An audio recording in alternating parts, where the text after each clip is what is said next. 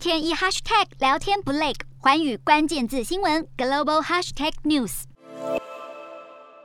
新加坡执政党人民行动党经过一个月的遴选过程，十九人当中有多达十五人都支持黄循财作为团队领导人，因此将取代去年四月放弃领军的副总理王瑞杰，成为现任总理李显龙的接班人。至于何时交棒，将取决于选战策略。现年四十九岁的黄循财，从二零一一年起当选国会议员，曾经出任国家发展部长、教育部长等等职位，现任新加坡财政部长。二零二零年新冠肺炎疫情爆发，新国政府成立跨部会抗疫小组，黄循财担任联合领导人之一。一经常亲上火线，说明防疫政策表现相当亮眼，因此这次成为新加坡总理李显龙的接班人，也获得普遍民众支持。新加坡下届国会大选最迟将在二零二五年十一月举行，不过因为新国自从一九六五年独立建国以来，始终都是由人民行动党执政，再加上如今又有新加坡总理李显龙背书，因此下届大选黄循才接任总理一职，几乎可以说是没有意外。Now I will be taking on what would possibly be the biggest responsibility of my life. 随着疫情稳定，新加坡重新。检视接棒问题，近期也将进行内阁调整。而按照惯例，接下来黄循才将会出任副总理，为执政接棒铺路。